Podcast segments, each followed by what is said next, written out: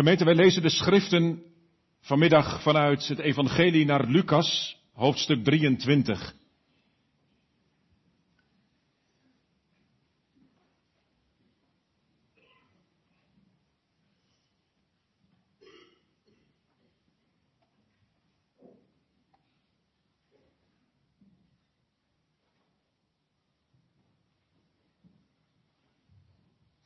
Ik lees u vanaf vers 26 tot en met 43. Lucas 23. Vanaf vers 26 tot en met 43.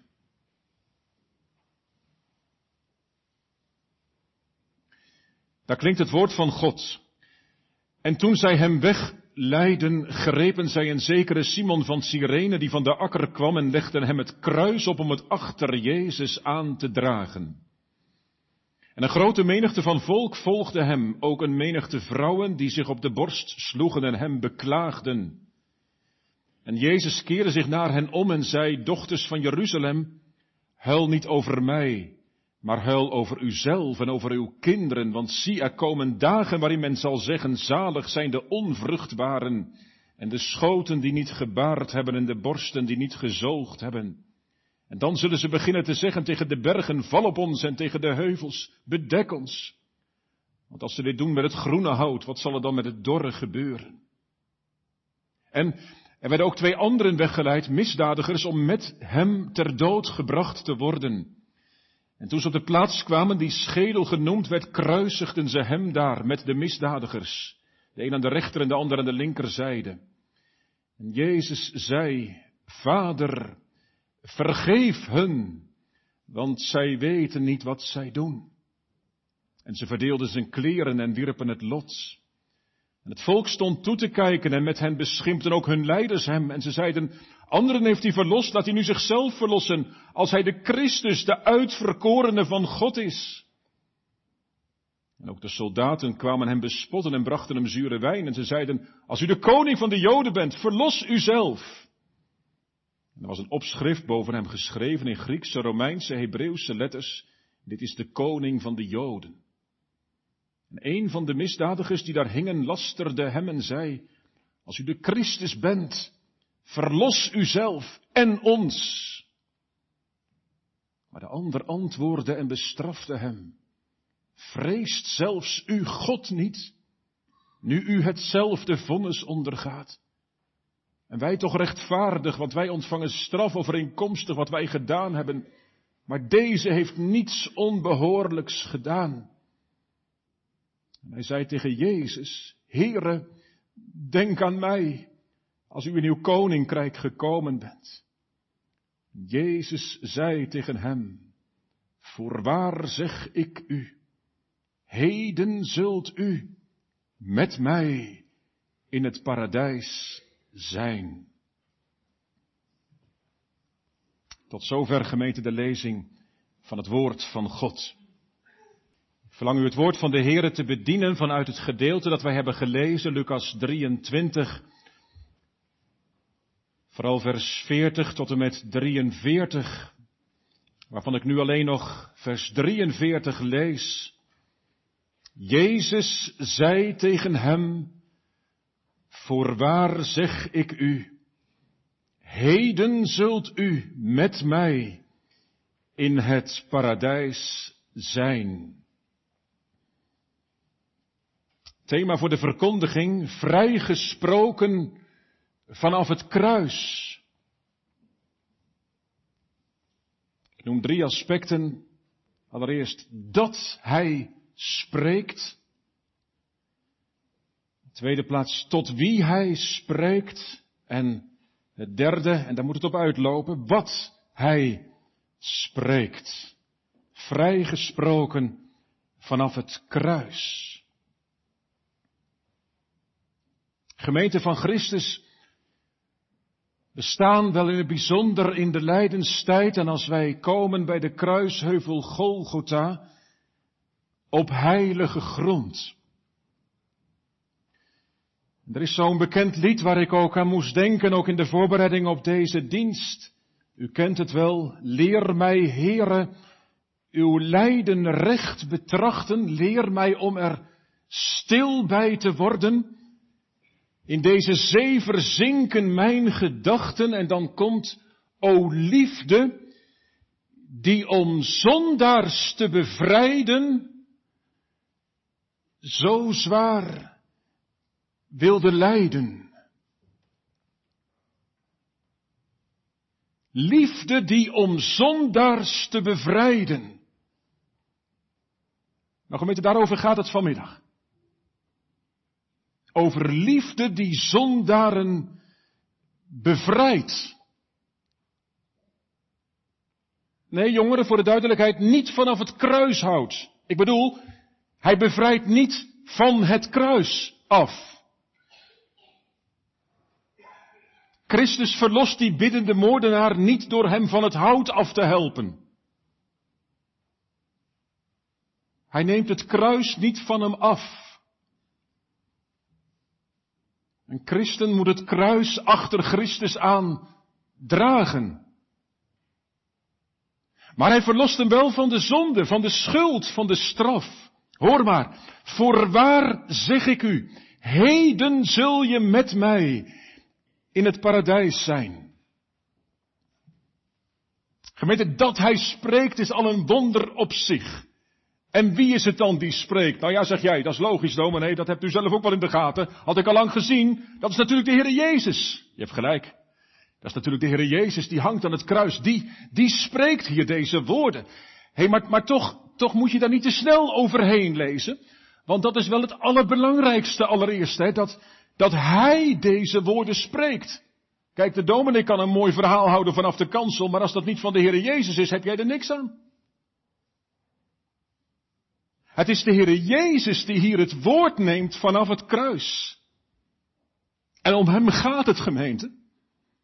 Zijn woord is en moet zijn doorslaggevend. Ook als het gaat over het heilige avondmaal hoor.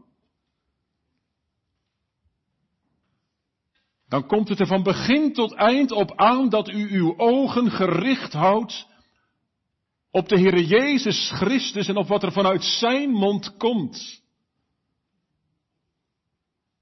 Wie op zichzelf blijft zien, kan niet behouden worden.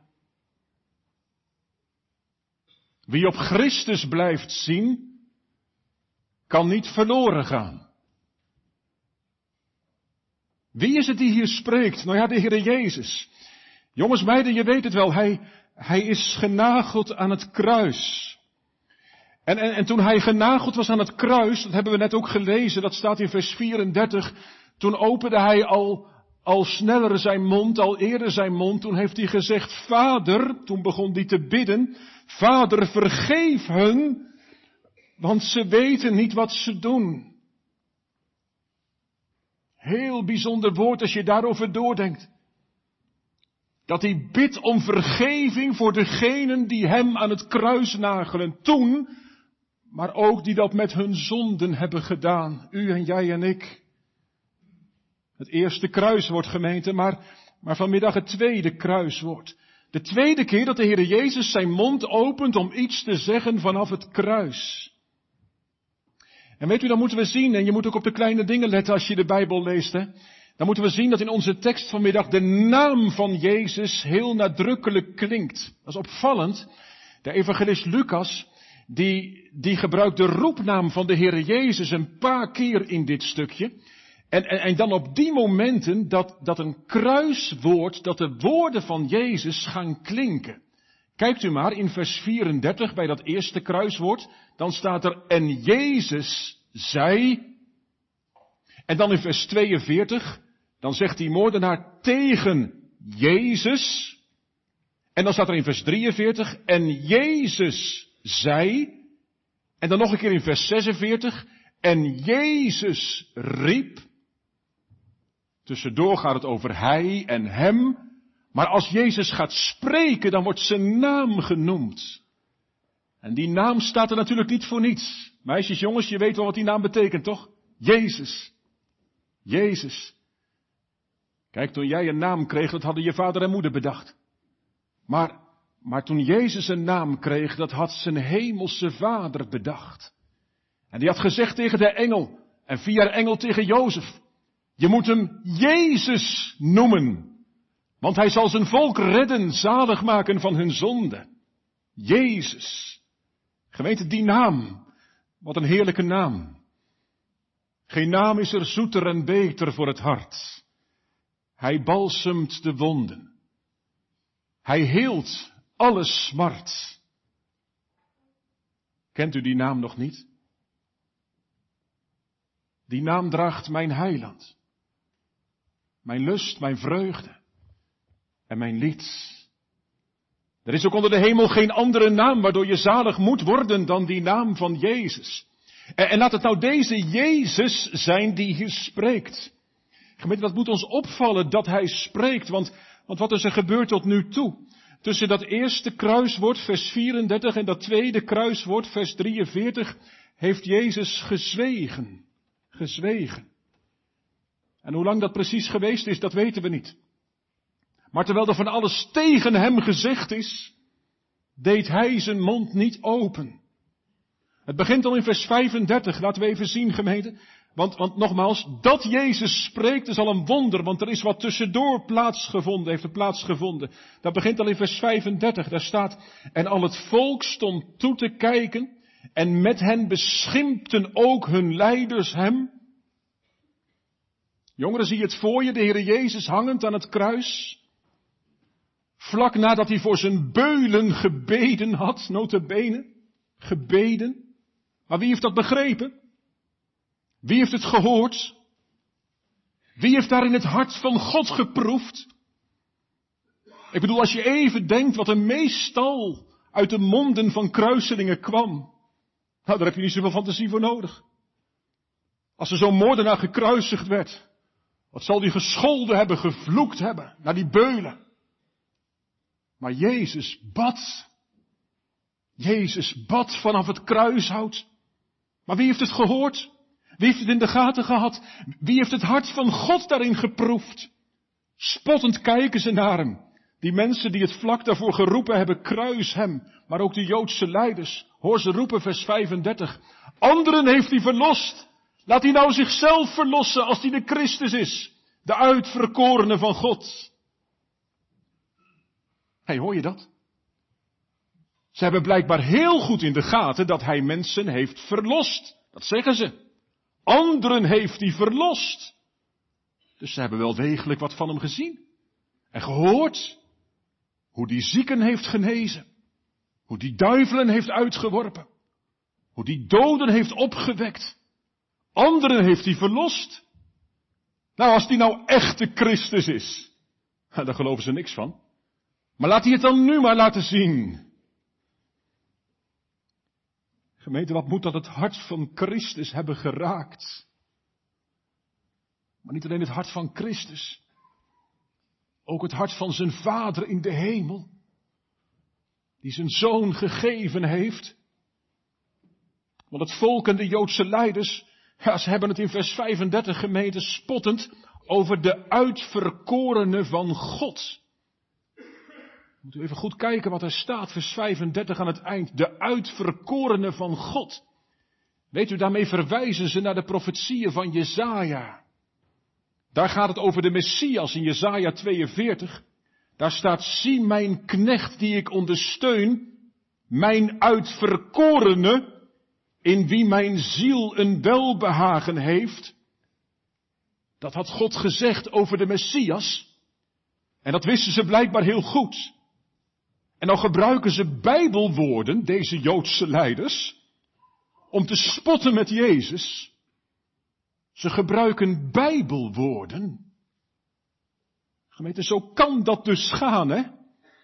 Dat je met de Bijbel in je hand Christus voorbij loopt. Ik bedoel Christus zoals die werkelijk is. Dat je hem toch miskent. Hoe vroom je het ook bedoelt misschien. Hè? Dat je zegt, ja, het staat wel in de Bijbel, maar, um, ja, nou, ik zie het toch zo. Of, um, ik, ik denk toch dat je het zo moet zien. Ja, het staat in de Bijbel, maar dat was toen. Hè? Of als het gaat over het avondmaal, ja, staat wel in de Bijbel, maar, um, maar dat gaat zomaar niet. Dat hè? Met de Bijbel in je hand kun je Christus voorbij lopen. Ja, die Joodse leiders, ze geloven er niks van. terwijl, juist, terwijl juist dit woord uit Jezaja gemeente geklonken heeft. En misschien hebben ze er wel bij gestaan toen Jezus werd gedoopt in de Jordaan. En, en, en later nog een keer bij de verheerlijking op de berg. Toen, toen is dit woord uit Jezaja 42, wat hier staat in vers 35 over die uitverkorenen van God. Dat, dat, is toen, dat is toen uitgezegd vanuit de hemel door de Vader. Toen, toen heeft die stem geklonken vanuit de hemel. Dit is mijn zoon, mijn geliefde, mijn uitverkorene, in wie ik mijn welbehagen heb. Dat is precies wat hier staat in vers 35. Mijn uitverkorene. En, en, en toen, had, toen had die stem uit de hemel er ook nog bij gezegd. Hoort hem! Hoort hem! Nou gemeente, hier wordt spottend om Christus gelachen. Wat doet de Heer Jezus? Hij zwijgt. Hij zwijgt. En wat doet God de Vader in de hemel? Die zal wel vuur uit de hemel laten komen, denk je niet? Nee. die zwijgt ook. Die zwijgt. Hij grijpt niet in. Hoe, hoe klinkt het gemeente in dat machtige hoofdstuk Jezaja 53? Het, ja, het behaagde de Heere hem, zijn zoon, te verbrijzelen. En, en Christus als een lam werd hij ter slachting geleid, zwijgend, stil. Nou gemeente, die Jezus is het die, die in onze tekst van vanmiddag in vers 43 dan toch wel gaat spreken. Maar, maar wacht even, want, want er is nog meer gebeurd. Niet alleen het volk en de Joodse leiders bespotten hem, ook de soldaten doen er nog een schepje bovenop, vers 37. Als u de koning van de Joden bent, verlost dan uzelf. Die Joodse soldaten, moet je even denken, die hebben net dat bordje gemaakt. Jezus de Nazarene, de koning van de Joden. Ze staan te kijken naar die man die daar hangt in het midden. En dat bordje erboven. Ze zullen het geproefd hebben, dit is niet normaal. Dit is toch anders dan die twee kruiselingen links en rechts van Jezus. Ze kijken Jezus aan en ze roepen, als u nou de koning bent. Als u nou de koning bent. De koning van de Joden, verlos dan uzelf. Ze willen wel eens wat spektakel, ze willen wel eens wat meemaken. Kun je begrijpen? En Jezus gemeente zwijgt, zwijgt. Hij, hij had wel gebeden voor deze soldaten. Het eerste kruiswoord. Vader vergeef. Maar als ze nou alsnog beginnen te spotten gemeente, dan zwijgt hij. En de liefde, ziet u dat ook? Moet je proberen te zien hoor vanmiddag. De liefde die straalt nog uit zijn ogen. Voor die soldaten die daar spotten. Zonder woorden is hij nog steeds aan het bidden. Vader, vergeef hen. Want ze weten niet wat ze doen. Maar verder zwijgt hij. En dan is het nog niet klaar, vers 39. Een van de misdadigers die daar hingen, lasterde hem en zei, als u de Christus bent, verlos u zelf, maar ook graag ons dan. Gemeente, even voor de duidelijkheid. Lucas beschrijft in vers 39 één misdadiger die spot met Jezus. En dat is omdat Lucas de nadruk wil leggen op het verschil tussen die twee kruiselingen, rechts en links van Jezus. Daar kom ik zo op. Het is belangrijk om te weten, misschien wist jij dat wel, dat Matthäus en Marcus spreken over twee kruiselingen, die allebei spotten met de Heere Jezus. Die allebei hun pijlen op Jezus richten en roepen, verlos uzelf en ons. Kun je begrijpen? Als ze in de gaten krijgen wie er tussen hen inhangt.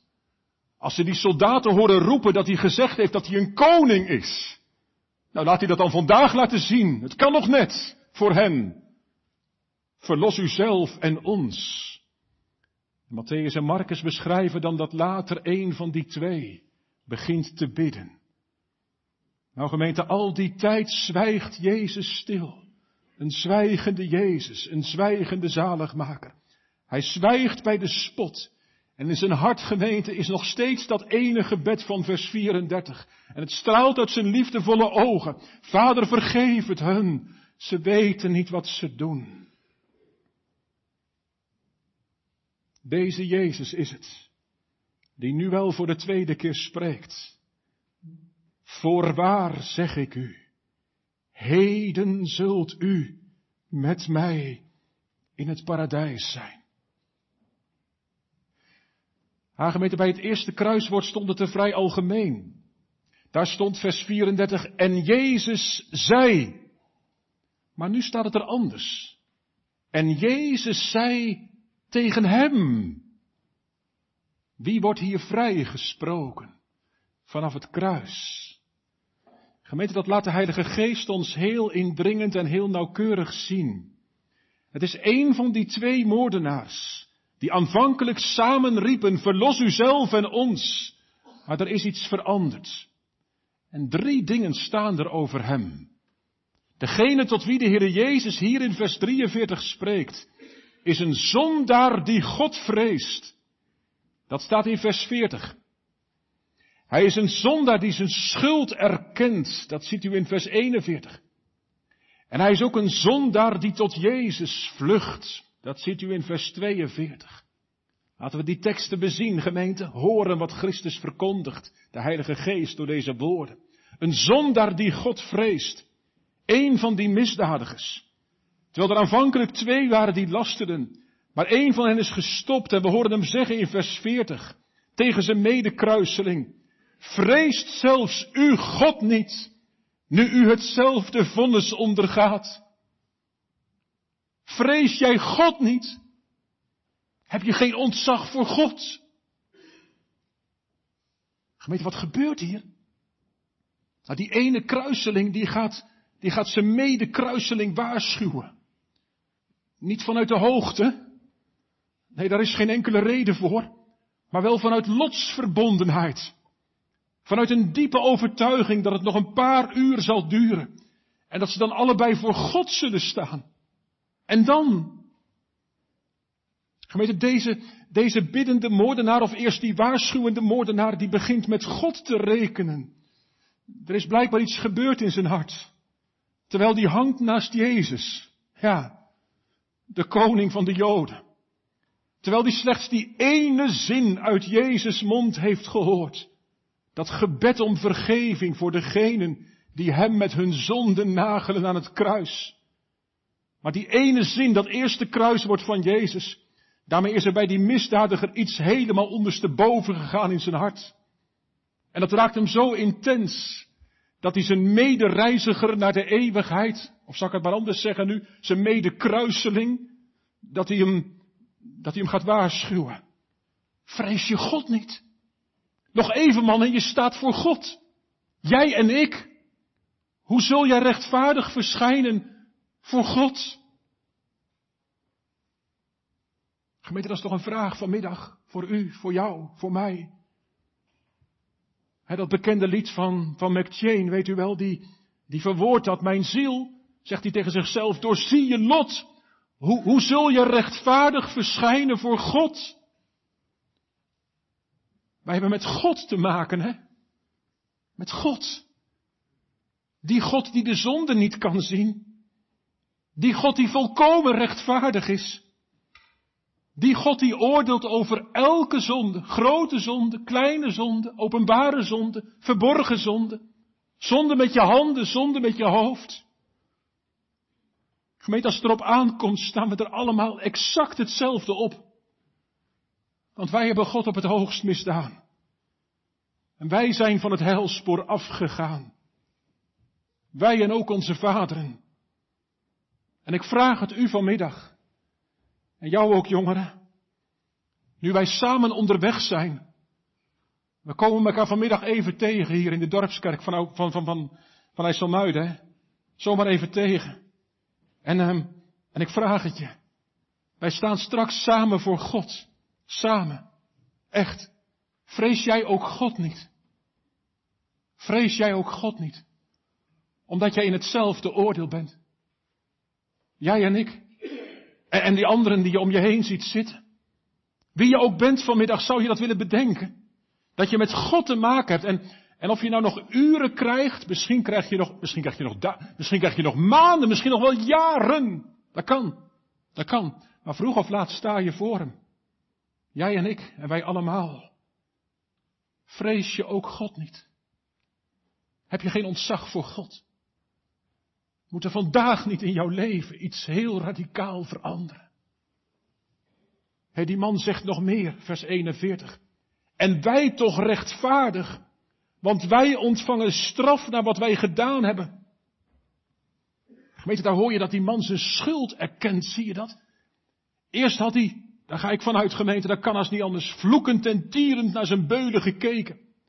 Maar nou die zichzelf in het licht van de heiligheid van God ziet, nou die bedenkt dat hij uiteindelijk niet met die Romeinse beulen te maken heeft, maar dat hij met God te maken heeft, nou kan hij niet anders dan buigen. Hij zegt wij rechtvaardig. Wij ontvangen straf naar wat wij gedaan hebben. Gemeente, dat is, dat is onmisbaar, hè? Ik bedoel ook met het oog op het heilige avondmaal, hè? Daarom werd dat vanmorgen gelezen. Tenminste, ik denk ook vanmorgen volgende week. Ieder bedenken zijn zonde en zijn vervloeking. Dat is niet om jezelf de put in te praten. Helemaal niet. Maar het is wel dat je onder vier ogen met de Here komt, hè? Nu, deze week, volgende week. En dat je heel persoonlijk de Here beleidt, ik erken mijn schuld die u tot straf bewoog. Ik bedoel die straf van de Heer Jezus. Dat u hem gestraft hebt aan het kruis, dat u, dat u hem verlaten hebt. Dat, dat is niet vanwege anderen, maar vanwege mij. Uw doen is rein, uw vonnis gans rechtvaardig. Je vraagt je af, hoe kom je zo ver? Gemeente, deze moordenaar, die ziet het als hij op hetzelfde moment kijkt naar die kruiseling naast hem naar de Heere Jezus. Hoor maar wat hij zegt. Want deze heeft niets onbehoorlijks gedaan. Jongeren, stel het je even voor, hè. Hij kijkt naar zijn makker, twee kruisen verder. En hij moet om de Heere Jezus heen kijken. En hij zegt, deze, tussen ons in, heeft niets verkeerds gedaan. Gemeente, nogmaals, wat is er met die man gebeurd? Dat er zulke andere woorden over zijn lippen komen dan voor die tijd. Hij heeft maar één zin uit Jezus' mond gehoord. Maar dat eerste kruiswoord, dat gebed om vergeving, heeft zijn hart geraakt. Mag ik u vragen vanmiddag, hoeveel woorden hebt u al uit de mond van Jezus gehoord? Hier in de kerk? Of als u thuis uw Bijbeltje las? Is het ooit echt in je leven binnengeslagen? Als je kijkt naar die vloekheuvel Golgotha. En als je de Christus ziet hangen. En dat je zeggen moet, Heere, uw smaad, uw wonden, alles wat u duldt, om mij is het. Mijn zonden, mijn schuld, mijn grote schuld. Gemeente, ziet u het hier in de Bijbel? Deze zondaar vreest God. En hij erkent zijn schuld heel persoonlijk. Maar dan ook dit, vers 42. En hij zei tegen Jezus, Heere, denk aan mij als u in uw koninkrijk gekomen bent. Hij vlucht tot Jezus. Heere, denk aan mij. Curios staat er in het Grieks. Het is een naam waarmee deze biddende moordenaar de Heere Jezus erkent als koning. Als degene die ver boven hem staat. Als degene aan wie hij zich biddend onderwerpt.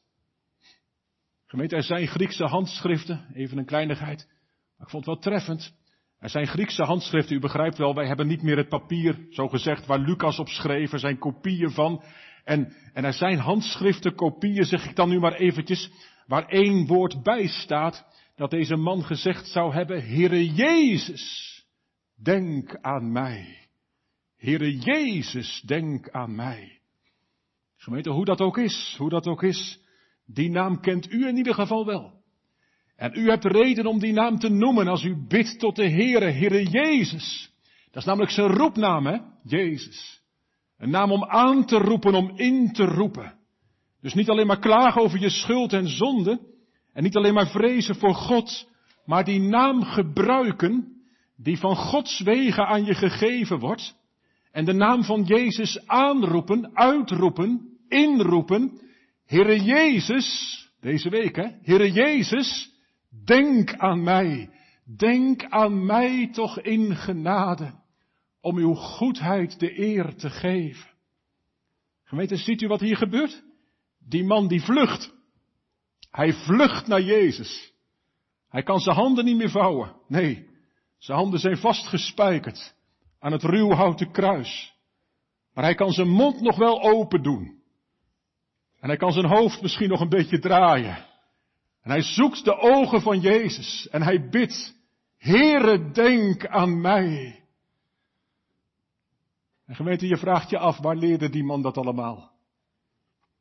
Waar leert hij diep ontzag hebben voor God? Waar leert hij rekenen met het oordeel?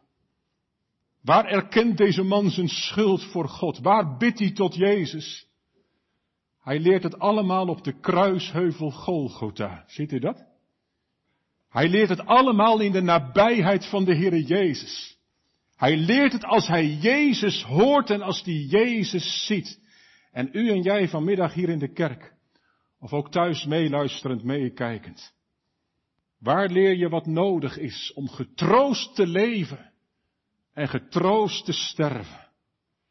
Wat is er nodig om met zegen het heilig avondmaal te vieren? Gemeente, je leert het bij het kruis van Golgotha. En daar zijn we vanmiddag. Want het kruis van Golgotha wordt vanmiddag hier in de dorpskerk hoog opgericht. En we horen het uit de mond van de zaligmaker. Nadat hij een tijd lang gezwegen had. Nu klinkt het. Voorwaar, ik zeg u, heden zult u met mij in het paradijs zijn. Gemeente, vanuit de grondtekst valt er iets op. In vers 42 staat, en hij zei, die moordenaar. In vers 43 staat het er nog een keer, bijna hetzelfde. Jezus zei. Maar weet u, voor dat woordje zeggen staat er in de grondtekst een verschillende vorm en dat is veelzeggend. Bij die moordenaar staat er een vorm die uitdrukt dat hij aanhield met bidden. Dat er één gebed, een doorgaand gebed was in zijn hart, blijvend. Het drukt iets uit van een smeekgebed. Hij vroeg voortdurend, Heere, denk aan mij. Zijn ogen keken naar Jezus en bleven maar bidden. Weet u, zo kan het zijn in je leven. Sterker nog, zo moet het ook zijn. De Heere wil dat wij blijvend aangewezen zijn op Zijn genade. Dat we als bedelaars bekend zijn bij God. Dat je dag aan dag tot je laatste dag hoor, dat je biddend leeft, diep afhankelijk. Denk aan mij toch in genade. Maar weet u als de Heer Jezus dan antwoord geeft hier? Dan staat er en Jezus zei, en dan staat er een andere werkwoordsvorm. En die werkwoordsvorm drukt uit dat Jezus het één keer zegt. Maar dan wel zo dat het zo vast is en zo zeker is. Als Jezus spreekt gemeente, dan is het er. Dan is het er eens en voor goed. En ik mag u dat zeggen vanmiddag, ik mag het u verkondigen. Dat is niet alleen maar een woord voor die biddende moordenaar toen. Maar even goed voor bidders in IJsselmuiden, in Grafworst vanmiddag. Als het in je hart ligt, heren, denk aan mij toch in genade om uw goedheid de eer te geven. Dan klinkt het gemeente tot, ja, tot bidders door de eeuwen heen. Het echo door vanaf die kruisheuvel Golgotha. Voorwaar, ik zeg u. Voorwaar. Jonge mensen, dat is hetzelfde als het woordje amen. Dat is eigenlijk een eed. Jezus geeft zijn woord hier grote kracht. Hij zegt, amen, ik zeg u. Wat ik nu ga zeggen is vast en zeker. U zegt, waarom die krachtige verzekering? Gemeente, probeer je even in te denken hoe dit voor die moordenaar geweest is. Ik zei net, hij was bezig met bidden. Hij vroeg, hè, zijn, zijn hangen aan het kruis was één gebed. Gemeente, dat is op zich al wel een les hoor, want soms laat God je wel eens wachten, hè? Althans voor je gevoel dan, hè? En dan wil de Heer dat je aanhoudt, dat je alleen het van Hem verwacht. En dan klinkt dat antwoord, voorwaar ik zeg u, enorm krachtig, als was het een eed. Maar denk je even in, ook nadat dit woord van Jezus geklonken had, moest die man weer wachten. Heb je er wel eens over nagedacht? Zijn situatie veranderde niet. Sterker nog, de pijn werd alleen maar erger. Moet je even indenken. Het werd pikdonker. Drie uur lang hing ook deze moordenaar aan dat kruis. En toen zag hij Jezus niet meer. Toen hoorde hij wel nog een keer zijn stem. Maar het waren zulke andere woorden. Mijn God, mijn God, waarom hebt u mij verlaten? Dat is wat geweest voor die biddende moordenaar. Helemaal als het zover komt dat Jezus sterft. Moet je even indenken. Jezus stierf eerder dan die moordenaar. En al die tijd, gemeente, moest die man wachten. Al die tijd heeft hij zich door het geloof moeten vastklemmen aan dit ene kale, naakte woord van Jezus. Ah, daar liggen lessen in voor het geloof, gemeente, ook vanmiddag. Want dit is nou geloven, hè. Geloven tegen de klippen op. Vasthouden aan het woord van Jezus, ook als er ogenschijnlijk niks verandert. Vasthouden aan de belofte van God, ook als je het niet voelt, als je het niet ziet. Gemeente, als u bidden hebt geleerd, jongeren, ook met het oog op het avondmaal, ben je biddend verlegen om de Heere. Heere, denk aan mij. Klem je dan vast aan de beloften van God. Die beloften zijn het waarvan de Heere je volgende week aan zijn tafel wil verzekeren. Twijfel niet aan de betrouwbaarheid van de Heere. Wie hem aanroept in de nood, je ziet het hier, die vindt zijn gunst oneindig groot. Hoor maar, hoor maar wat Jezus zegt. Voorwaar, ik zeg u. Nou wat dan?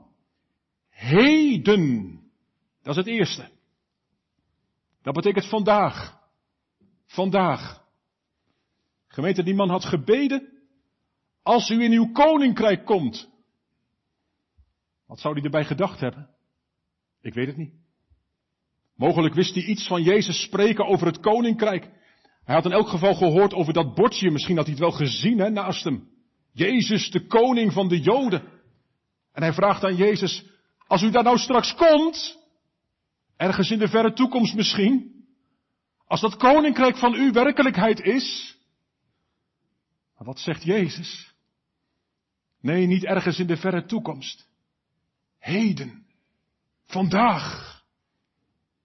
Ah, gemeente, als een kind van God sterft, dan is die onmiddellijk bij Christus. Dan wordt je lichaam begraven, maar je ziel is bij Hem. Toen mijn schoonvader overleed, toen belde mijn vrouw mij. Hij is er. Dat is het. Hij is er. Als je lichaam wordt begraven, gemeente, is je ziel al bij Christus. Zo is het voor een gelovige. Een gelovige sterft niet. Een gelovige mag ontslapen. In slaap vallen in de armen van zijn heiland. Dat staat hier. Heden. En dan zult u. Zult u. Zo persoonlijk, zo krachtig. En dan met mij in het paradijs zijn. Gemeente, wat een overweldigend woord. Die man die vroeg, denk aan mij. Maar Jezus zegt niet, oh ik zal aan je denken straks. Nee, Jezus zegt, ik neem je mee. Ik neem je mee. Jij met mij. Gemeente, wat een woord. Jij met mij. Weet u, dat is ook waar Christus van verzekert bij het heilige avondmaal, hè? Jij met mij. Weet je hoe dat kan? Omdat ik voor jou deze weg ben gegaan. Ik ga de poorten van de dood binnen. Om daarmee de poort van het paradijs voor zondaren te openen. Eerst ik voor u. En daarna en daarom jij met mij. Al ga je dan nu nog je reis door het leven. Misschien zelfs door een dal vol schaduwen van de dood. Al sta je zelfs nog voor de poorten van de dood. In het avondmaal zegt Christus, ik ben er al doorheen. En jij met mij. Gemeente in het avondmaal wordt je geroepen om Jezus te gedenken. Zijn dood en zijn verrijzenis. Doe dat tot mijn gedachtenis. Maar andersom, gemeente, het zou toch al rijk zijn als de Heer Jezus tegen u zou zeggen. Als je volgende week avondmaal mag vieren, of als je vanmiddag hier in de kerk zit en er nog mee worstelt. Dat hij tegen je zegt, nou, ik, ik denk aan je hoor. Zou wel wat zijn, toch? Als God vanuit de hemel aan u denkt. Maar er staat veel meer. Het klinkt vanuit, de, vanuit die mond van de zaligmaker, jij met mij en, en niemand kan je uit mijn hand rukken. Heden met mij in het paradijs. Jonge mensen, daar wordt de hemel mee bedoeld, hè? Het paradijs. We hebben het wel eens over een zwemparadijs of een vakantieparadijs of zo. Maar wat is nou het hemelse paradijs? Waar gaat het nou om in de hemel? Dat is dat je met Christus bent. Met Christus zijn. Met mij, zegt de Heer Jezus. Nee, nee, het paradijs, de hemel is niet een grote speeltuin, hè? Waar je alles kunt doen wat je graag wilt. Nee, het paradijs, de hemel, dat is de plek waar je met Christus zult zijn. Gemeente, kom, jongeren, ouderen. Is er iets heerlijkers dan dat? Met Christus zijn. Paulus zegt, we begonnen de diensten mee, dat is verreweg het beste. En ik vraag u vanmiddag, zegt u dat na? Verlangt u dat mee te zeggen? Dat moet toch wel hier beginnen, gemeente? Dat je daar warm van wordt om met deze Jezus te zijn. En als u of jij zegt vanmiddag, daar loop ik niet zo warm voor, dominee. Daar loop ik niet zo warm voor. Dan heb ik één boodschap voor u. Verkeer toch heel veel aan de voet van het kruis. Want daar leer je het. Daar aan Jezus voeten leer je dat zingen. Met Christus zijn, dat is verreweg het beste.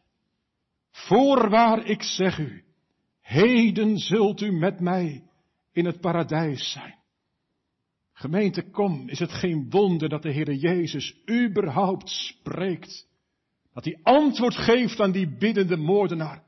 Want als hij straks zelf gaat bidden, mijn God, mijn God, waarom? Dan krijgt hij geen antwoord. Dan blijft het stil. Maar als een zondaar roept, een zondaar ook in IJsselmuiden vanmiddag, Heere, denk aan mij dan klinkt het woord van de zaligmaker. En hij bevestigt het volgende week aan zijn tafel. Nee, niet alleen ik denk aan je, maar veel meer, ik neem je mee. Jij met mij. Ik door God verlaten. Opdat jij door God aangenomen. En nooit meer door mij verlaten zou worden. Gemeente, we begonnen met zijn naam. Ik sluit er ook mee af. Jezus. Wat een heerlijke naam. Die naam is naar waarheid mijn Jezus ook waard. Want hij kwam om zalig te maken op aarde. En zo lief had hij zondaars dat hij voor hen stierf. Genade bij God door zijn zoenbloed verwierf. Kent u? Ken jij die naam nog niet? Die naam draagt mijn heiland, mijn lust en mijn lied. En mogen wij om Jezus gemeente verheerlijkt eens staan. Dan heffen wij juichend, maar zullen we het nu ook al doen? Juichend de jubeltoon aan, Jezus. Jezus, uw naam zij eer. Amen.